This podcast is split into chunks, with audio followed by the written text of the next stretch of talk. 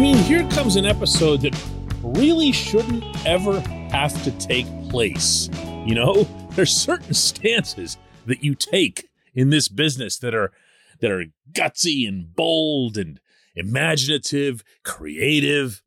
And then there's advising a major league baseball team to get rid of players who are not major league ball players. Good morning to you. Good Monday morning. I'm Dan Kovacevic of DK Pittsburgh Sports.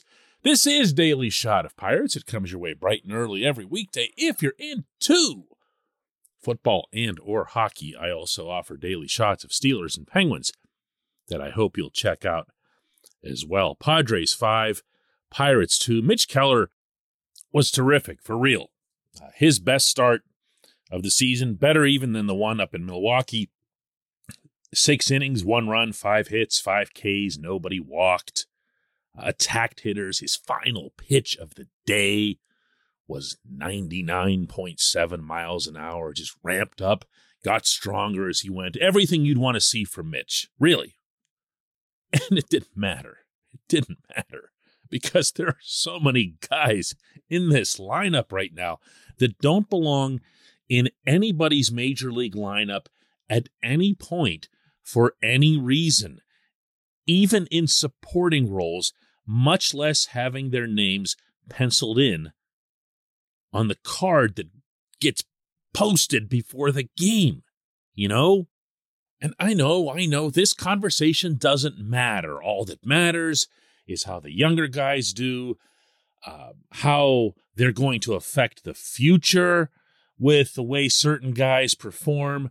I get that part. Look, I'm the one who advocates it myself on a pretty regular basis here. I'm the one who says I don't care what kind of season Jose Quintana has because he doesn't matter. So how can I care about this? Well, it's irritating, okay? And it's confounding. Because when I look at Yoshi Tsutsugo out there, and, and yeah, the box score says he was two for four, but one of the hits was a bloop. Another one should have been fielded by the pitcher. And he makes a completely awful error that costs the Pirates a couple of runs in the seventh. And I, the, the, error went to Cole Tucker for the low throw in the dirt, but even Derek Shelton acknowledged afterward that that's a play that needed to be finished. That was the way Shelton termed it. It needed to be finished. And that's on Tsutsugo. It was a routine scoop that any first baseman can make. But that's not the, the thing. We're now into the second month of the season, and the guy who bats cleanup in this order has one extra base hit. Not in the series, not for the week, for the whole season. And that's not a home run. His average is at 197. He's been terrible. There's no benefit to having him on this team much less regularly taking the field. There's no benefit to it. There's nothing that helps the Pittsburgh Pirates in any way, shape, or form, past, present, or future. I mean, I can jump on the Mason Martin trade. He's got a ton of extra base hits in AAA. Uh, he's had a ton of extra base hits and light tower power at every level of the game. He also hasn't been at AAA very long. I wouldn't mind seeing him hang around there and maybe uh, go through a rough patch and see how he comes out of it. That's something baseball people love to talk about. That's when you really know you've made it, when you struggle and then you bounce back. Okay, well, then go ahead and struggle, kid. Get it over with. But watching this guy play every day, instead of even like Michael Chavis, Michael Chavis is 27, so he's not exactly going to be on anybody's prospect list. He came with pedigree. He's also hit really well. He plays first base defensively very well. And he's not ideal over there because he's 5'10 and you like to have those guys that can reach for the high throws and whatever. But he plays the position. He would have scooped that ball from Cole Tucker. Would have changed the game. The thing is, Yoshi's like actually gold compared to some of these guys. Jake Marisnick, tremendous catches over the weekend. Uh, on on Saturday night, just put on an absolute clinic in left field. But he's batting a buck 46. He shouldn't be in the lineup like ever. He should be a late inning defensive substitute when you've got a lead, assuming your active roster can afford that kind of luxury. And I don't believe this one can. Josh VanMeter's supposed to be, I don't know, like a good defensive guy who has some power potential. He does none of those things. He's not good defensively. He hit the one home run off Corbin Burnes up in Milwaukee, and that was probably just a case of running into the ball. He's at 171. Why did he start yesterday? D- does anybody understand this? Why did he start? Cole Tucker, and we've beaten the subject to death. You know, great kid. Everybody loves him. 0 for 4 with two strikeouts and soft contact. And while he did really well to field the ball that Yoshi couldn't handle, he did end up throwing it in the dirt, which isn't ideal. And what are they doing? I, I, I see. How do I put this? I see what they want to achieve in terms of space holders. What I don't see is how unbelievably dedicated they are to these space holders. This portion of Daily Shot of Pirates is brought to you by our friends at North Shore Tavern, that's directly across Federal Street from PNC Park. It's home of Steak on a Stone, an eating experience, underscoring the word experience. The steak is brought to you partially cooked on an 800 degree stone, and you do the rest. It's a ton of fun, it's a great meal, and it's a baseball atmosphere like no other in Pittsburgh. North Shore Tavern, right across Federal Street from PNC Park. Do you see what I mean when I say dedication to the placeholders? Just because they're on your roster doesn't mean they need to be rotated through the process on a regular basis. The guy that I'll cite as an example, and it's been a positive example for the most part, is Diego Castillo. Now, Castillo's come down to earth a little bit from that unbelievable spring training he had and a good start. But he's at 255 average wise. He's still getting a little bit of pop going. He makes the plays, depending on where you put him out in the field. Play him. Play Chavis. Play people who have at least a prayer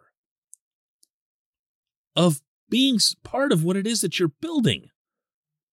You know, show some dedication to them, or if it's not to them, then to the greater cause of making the future Pittsburgh Pirates better. There are three players on this team, and I'm talking only about position players, by the way, in this whole episode. There are three Bryan Reynolds, Brian Hayes, and the veteran catcher, Roberto Perez, who get regular, committed, everyday type starting action. And Perez is obviously in his own category because he's a veteran catcher on a team that just doesn't have any young catchers, at least not anywhere near the major league level. So it's really about Reynolds and Hayes. In the manager's eyes, and he's talked about this, those two have earned everyday duty. Great. But that doesn't mean that the entire rest of the lineup needs to be incessantly fluid. Like, I respect the approach to Reynolds and Hayes. I just wish it would occasionally apply to someone else that you want to get a look at. Not for the short term benefit of, oh, hey, we really need to sweep this series from so and so. Not that they've had a sweep in two plus years, but just let them get on a little bit of a roll. Or, like the Mason Martin thing, let them fall on their face and then try to climb their way back.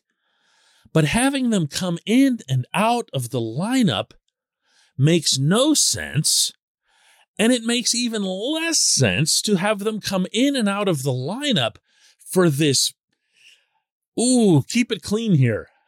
um, for this not very good collection of additional players that are on the roster. They aren't deserving of any starting duty. Not one of these people that I picked on earlier in this program. If you want to throw Jack Suwinski out there for seven or eight straight days, see what he's go ahead. Diego Castillo, go ahead. But don't rotate them in and out for a bunch of nobodies who really ought to already be DFA'd. Ah! Uh, anyway, um, what are we doing next? Oh, yeah, just one question.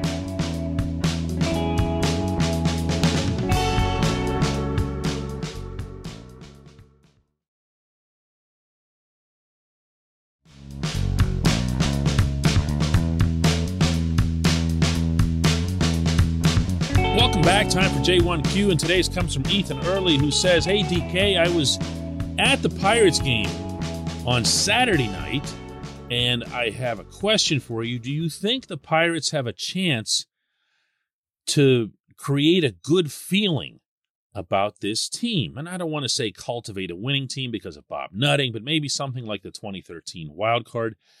That stadium felt electric for the majority of the game, despite it being early in the season and having a losing record. Ethan, you were the product of only the second decent crowd of the year. Okay. Uh, there was the opener, and then there was the first fireworks night, which is what happened Saturday. And I believe the official attendance ended up, without looking it up, something like 20,000. And, you know, looking at the seats, that looked legit. So I would imagine, not to speak for the people who were in the seats like yourself, but I would imagine that combined with really nice weather, combined with everybody being able to live their lives again, and all of this other warm and fuzzy probably had everybody in a pretty good mood. And of course, the fact that the Pirates go on to be very competitive in the game, get to the 10th inning, everybody's still in their seats because they're waiting for the fireworks, you know?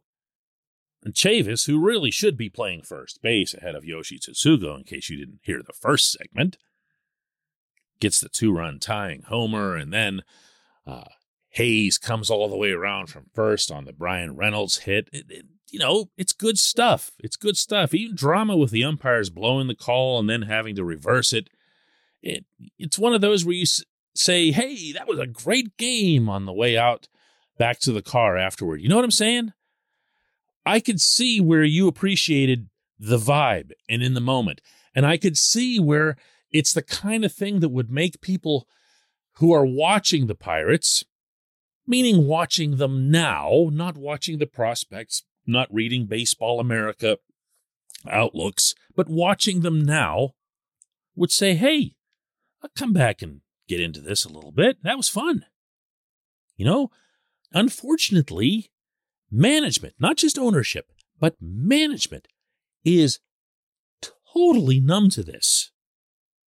And by that, I mean, not that they hear it and don't react to it, I don't even think they're aware. I really believe that baseball operations from the GM on down, and that includes Derek Shelton in making out his everyday lineup, don't think to themselves, you know, we could make today into a positive thing if we performed well and won the game. It's like between the roster and the lineups, and, and trust me when I tell you, I believe that blame for this is split 50 50. Shelton can only play the guys he has in the clubhouse in front of him, and the GM has the greatest control, obviously, of who the personnel are, but the GM doesn't write up the daily lineup. The GM can get you Jake Marisnick, but the GM doesn't say, hey, you got to play Jake Marisnick twice a week because you don't. You don't ever have to start him.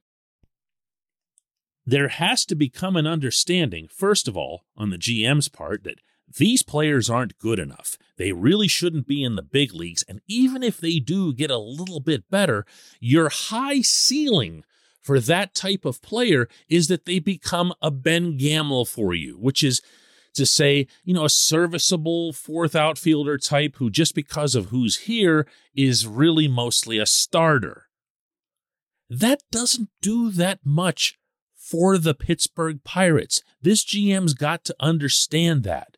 He's benefiting way more from having Jack Suwinski and Diego Castillo up here, and maybe someday Rodolfo Castro will be back in the majors and so forth. But this doesn't do anything. And the manager has to understand that even though he's like the nicest guy in the world and the most amiable and friendly and chummy and here, have a beer on me type, that doesn't matter toward improving the Pirates. The fact that he gives a respectful nod to the Marisniks and the VanMeters and whoever doesn't play anywhere outside the clubhouse. It doesn't matter at all. My goodness, I'm not answering your question at all because I'm still hung up on this. Um, yes, my answer to your question is yes. Someday they can get that excitement back into it, but they first got to understand that they've got a role to play in that. I appreciate the question. I appreciate everyone listening to Daily Shot of Pirates. We'll do another one of these tomorrow.